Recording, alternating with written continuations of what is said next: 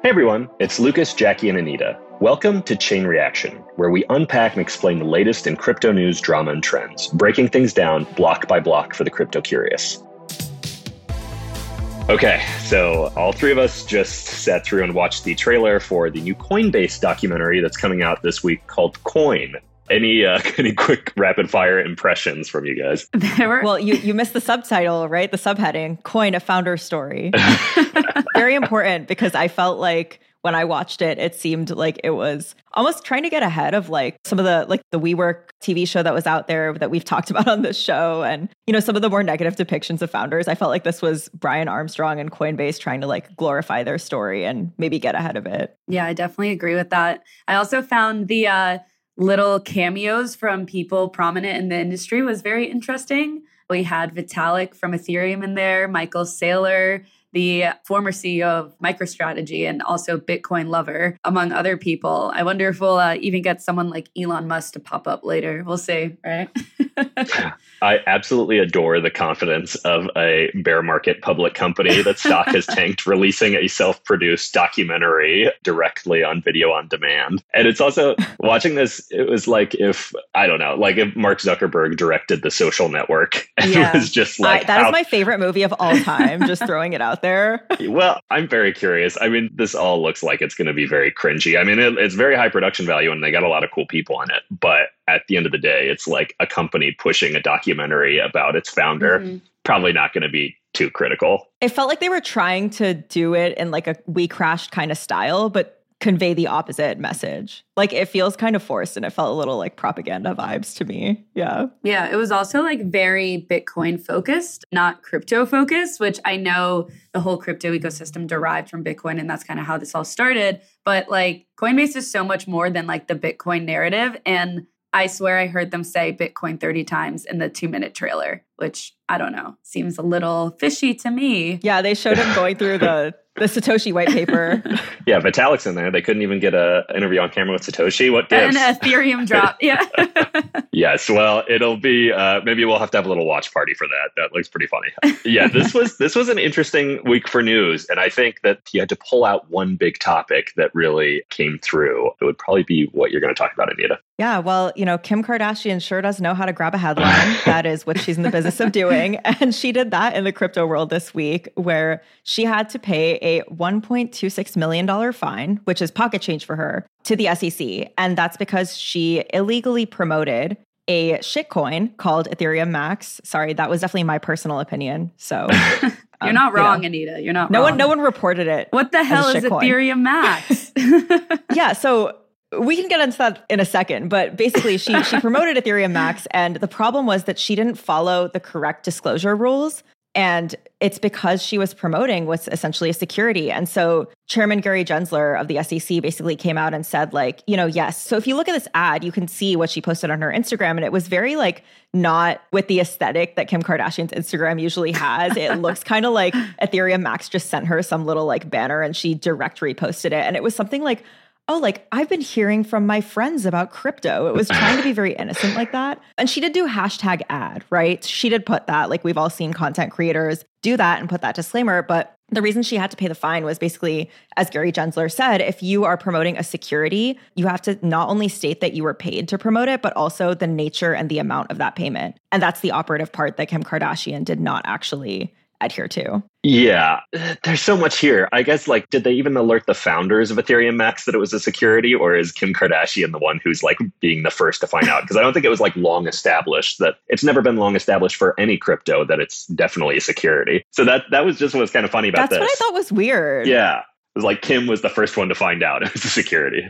Yeah, I mean, I guess even even the Ethereum Max founders probably didn't know. I mean, Jackie, you asked what it was. I was reading a little bit about this, and I mean, the, the coin has always been like below one cent in terms of like its price that it's been trading at, but apparently Ethereum Max owners get special access to the hottest restaurants and clubs. And it's basically a culture token. Mm. So I don't know exactly what that means, but it has some sort of linkage to like NFT marketplaces and they're trying to do some sort of perks thing. But essentially, like what I thought was hilarious about this is the token has always been below one cent and it actually rose 126% right after the news came out that Kim Kardashian was fine for promoting it. So it's not like she was shilling like some coin that everyone knows about. Like this is literally some random cryptocurrency that paid her $250,000, which is actually pocket change for her to promote it. And she just probably didn't think about it that hard. And yeah, so like it spiked after the negative news and then it's still up. It dropped a little bit, but it's still up 31% above what it was trading at before the SEC charged Kim Kardashian with illegally promoting it. Yeah. yeah. I mean, it's just crazy because like celebrities in the past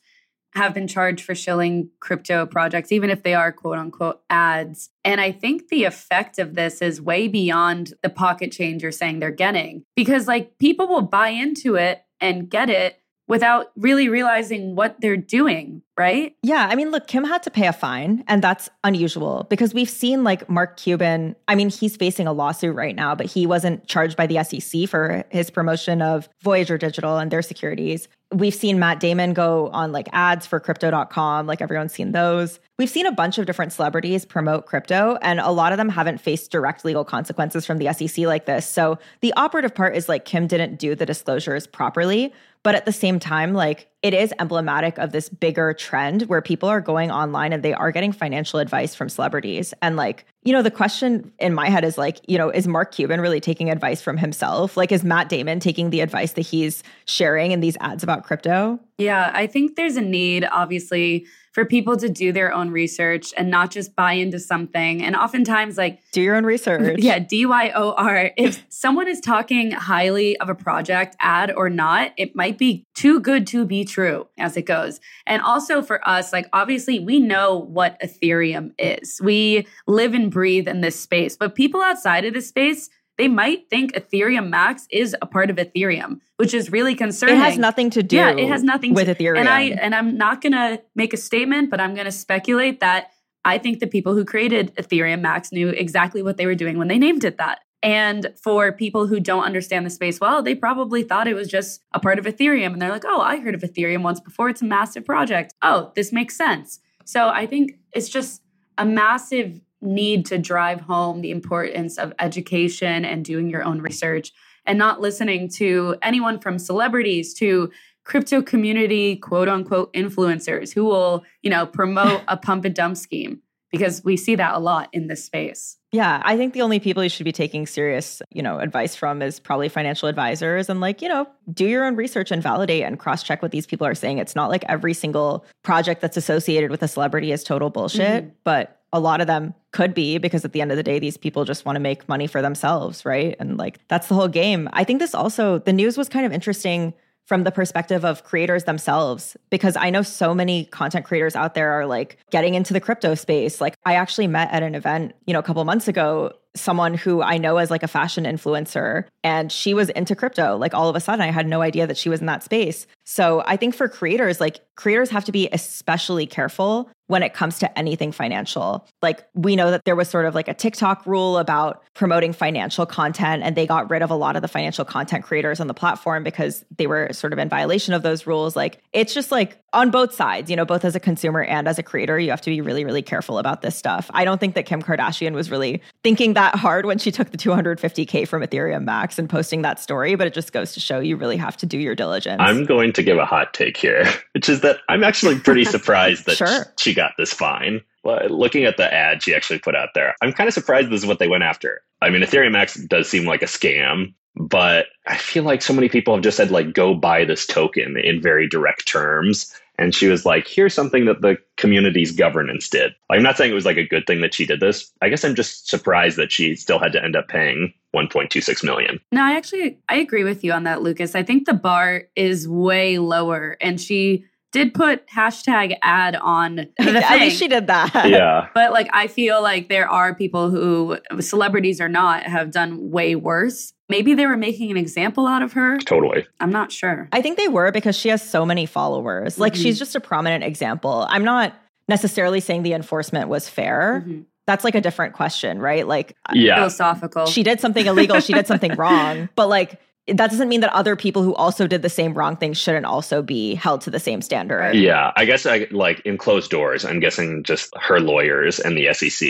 There must have been like a very possible awful outcome if she was just down to drop 1.26 million on this when it's just like yeah, I mean, securities fraud, obviously very, very bad. But I think for people who are creators who do crypto ads, like if you saw this, you'd be like, dang, like that seems like she was like following more guidelines than most other people do. That, you know, can I even do anything with again, it's not like the SEC has like a list of here are the cryptocurrencies that are securities, here are the cryptocurrencies that are not securities. So if I was like concerned that I might have to pay a million dollar fine, I sure wouldn't be endorsing anything that had like a vague possibility of being a security. I'm not Kim Kardashian, but in that same lens, it just seems it this is big. This isn't like she did something super obviously illegal. But that's just my take. Yeah.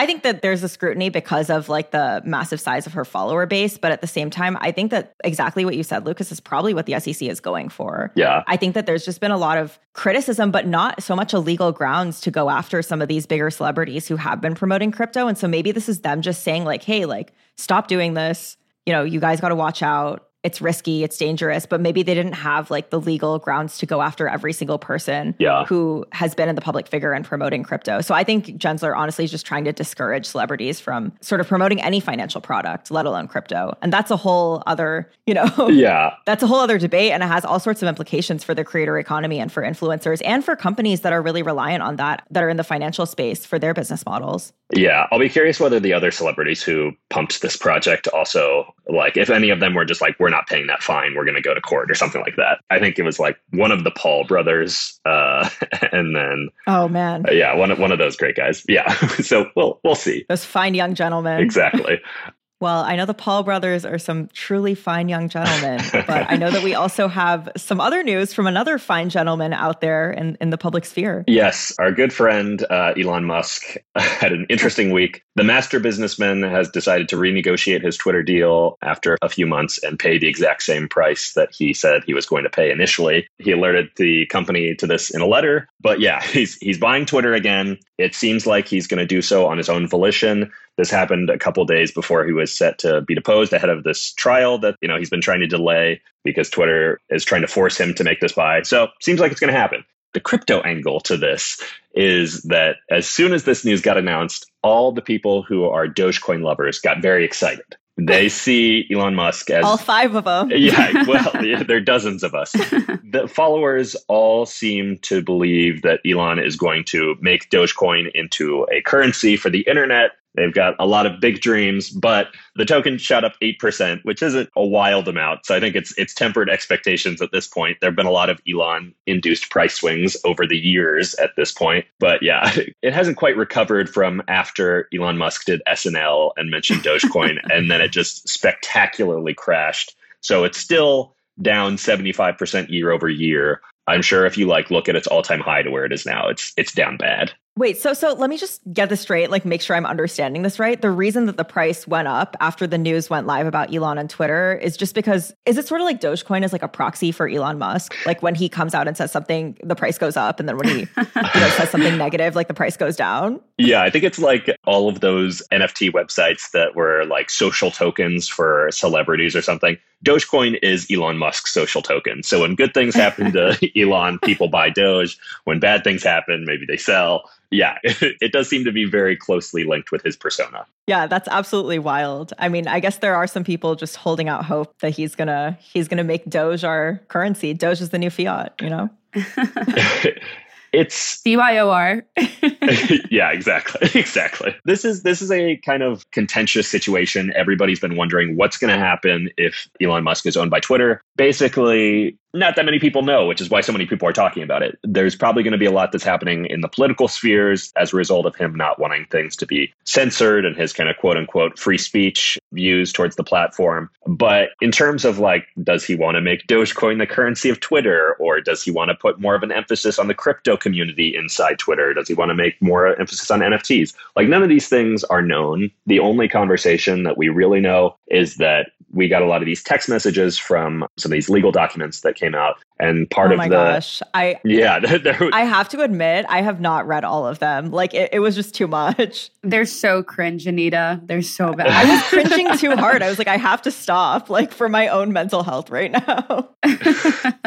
there was there were some like very spicy text messages with this person who was identified in the documents as TJ, and a lot of the people in the TechCrunch slacks were like, "Is this TJ Miller, Erlich Bachman of Silicon oh Valley?" Oh but it is in fact it's in fact his ex-wife Talulah Riley, Oh. according to a report in Bloomberg, who's saying all this stuff like burn Twitter to the ground and like Oh all my. this like very like empty stuff. So there were texts like that, but then there were also texts with Twitter founder Jack Dorsey, where Jack Dorsey's kind of espousing his view of how he wants Twitter to become a decentralized protocol that no company can govern, but they can just kind of run the client that operates on the protocol. So it was a very kind of like Web3 vision. There wasn't anything explicitly about a token or NFTs or anything like that, but it's kind of fits into the ethos of decentralization. They've done some stuff with this before. It's a program called Blue Sky.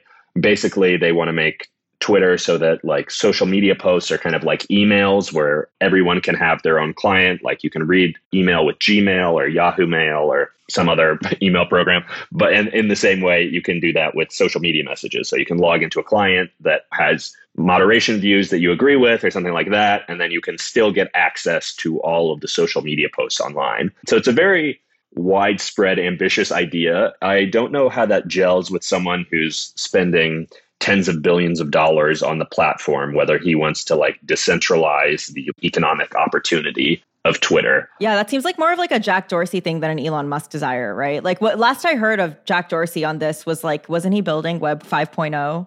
Well, like what happened to that? I, I have not heard any updates. Yeah, I think Elon has his own take on these things, and he has a lot of influential people in his life who also want to promote whatever agenda they have, whether it be Jack Dorsey's view of this decentralized Twitter that he didn't really accomplish the first time around, and maybe he wants his good old friend Elon to do. I think it'll be interesting to see like what really transpires from this. And early on, when you brought this up, Lucas, you're like, he's buying Twitter again. I'm really hoping we don't have this talk again if he happens to somehow back out, you know? I, I wouldn't hold your breath. Yeah. so yeah, Doge up a little bit, but I'd say for this quarter in general, things haven't been looking too bright and shiny for the crypto markets. What do you think, Jackie? Yeah. So the broader crypto markets haven't been too great, but crypto losses, and bear with me on this, crypto losses continue to fall in Q3, according to a new report by Immunefi, which is a good thing. Less losses. Less losses. So crypto losses are down, which means less of people's money is being stolen, hacked, etc. We're going to get into it. But I'm going to throw some numbers at you guys here. So about $428 million worth of losses transpired last quarter of Q3, which was down 36% from 670 million in Q2. And it's also a drop of about 63% from 1.15 billion in the year ago quarter. So losses are down, which is a good thing. And what are these losses? You might be wondering. It basically is defined as a combination of hacks and alleged fraud incidents like rug pulls and Web3 projects. So basically covering all corners of bad actors and opportunities for them in the space. And about 93% of them were hacks and only 7% was like fraud. So I guess like the question is like why less losses? It's a good thing in this situation even though the words might have a negative connotation. Basically, what I heard from researchers was developers and white hat hackers are getting better. And this is a sign that the industry is maturing a bit more with experience. And just to pause for a second, I know we talked about white hat hackers a couple of episodes ago, but I, it was the first time I had heard the term. Those are just like the good guys, like they're hacking for good. Yes. So, white hat hackers are people who hack usually for money from companies or protocols or something like that. But in return, they get money instead of getting what they basically exposed. And then black hat hackers are just like the shady people of the internet who do these massive losses. Like, for example, in Q3, most of the losses, 80% of them came from two incidents, which is a silver lining in a way because only two major hacks happened opposed to a bunch of major hacks or a bunch of little ones. So it's kind of showing maturity in the space. But, anyways, These two hacks were from the cross chain messaging protocol Nomad. If you all remember this, it lost $190 million. And crypto market maker Wintermute, which also lost about $160 million. And basically, these bad actors or black hat hackers found exposures within these projects and drained the funds. And so a white hat hacker can basically, hopefully, find those exposures beforehand, let the protocols companies or projects, whatever it may be, know and fix it before someone goes in and does this. So yeah, you you heard it here first. Crypto is getting less scammy. That's a good thing, right? yeah, and crypto losses have declined every quarter since the beginning of the year, which is a good thing and it's uncertain if this trend will continue into Q4 or the foreseeable future. But basically, one of the researchers at Immunefi I spoke to said this could be seen as a good thing for the crypto community. The decrease could be attributed to a number of factors like developers and the white hat hackers we mentioned before getting more experienced and more incentives for these people through like bug bounties and security innovations growing, which help prevent and save the space from even more losses. So, time and experience will definitely be beneficial to the industry industry as things evolve and innovation grows. So will improvements for security, hopefully, as well. I do think it's really fitting that in a space that's so defined by this sort of like decentralized, almost like quasi anarchist ethos, that it's really the like vigilante justice by the white hat hackers that's been working out. Yeah. There's just something very like very crypto about all of that. Yeah. I like how I feel like in crypto there's a very like nebulous line between white hat and black hat hackers because I feel like even with a lot of these big hacks that have happened, the companies they have like pretty much zero recourse at the end of it. Like they can sit through like a several year long investigation with law enforcement, but their like general thing that they've done has just been like, okay, we'll give you 10% of what you stole and we'll say you're a white hat hacker. Just give us the money back or something like that. Because it's like all they can do. They just like basically ask for it back. But i think it's funny in this sense because it's just like obviously they were intending to keep it but i don't know. Yeah the black hat hacker white hat hacker like dichotomy is, is very funny. I guess it depends on your moral ground. yeah. Or if you want to look over your shoulder or just take the 19 million and run. Do the ends justify the means? We need a whole other episode for that. I don't know if I have an answer on that. All right, so some stuff we're working on. This upcoming week, I will be spending an awful lot of time with Mark Zuckerberg's version of the metaverse. Meta has its annual Meta Connect event this week, and there are going to be a lot of announcements. They've already teased that they're going to be showing off a pro version of their VR headset that will do mixed reality. But I'm sure that in the crypto line of things, they'll be talking about their digital collectibles and NFTs across Instagram, Facebook, and WhatsApp. So I'll be listening in and writing up a bunch of stuff on that, I'm sure. I will not have the pleasure of spending time with anything associated with Mark Zuckerberg this week. So a little, little, jealous of you there, Lucas. But no, I've been thinking a lot about the intersection between fintech and crypto, which I cover both areas. If you didn't know, you can check out my fintech stories on techcrunch.com as well. But there's been a lot of activity in that space. Like Robinhood launched its non custodial wallet to its beta users on its waitlist last week. And then earlier this week, I also wrote about Stash launching a crypto investing feature. They also exclusively shared some figures on their revenue and their financial performance with TechCrunch. So definitely check out my reporting on fintechs getting into the crypto space. And I will say there is more to come on that front. So stay tuned. Looking forward to it, Anita. As for me, I am talking to a handful of VCs about their capital deployment in space right now and how things have shifted from the previous season, spring and summer, and what's in store for fall and the rest of the year. We'll be back every week with the top news on the crypto ecosystem. Catch us on Tuesdays for interviews with experts in the Web3 space. You can keep up with us on Spotify, Apple Music, or your favorite pod platform, and subscribe to our companion newsletter, also called Chain Reaction. Links to the newsletter and the stories we talked about can be found in our show notes, and be sure to follow us at chain underscore reaction on Twitter. Chain Reaction is hosted by myself, Anita Ramaswamy, along with my co hosts, Lucas Matney and Jackie Melinek. We are produced by Yashad Kulkarni, and our associate producer is Maggie Stamets, with editing by Kel Keller. Bryce Durbin is our illustrator, Alyssa Stringer leads audience development, and Henry Pickavet manages TechCrunch's audio products. Thanks for listening, and see you next week.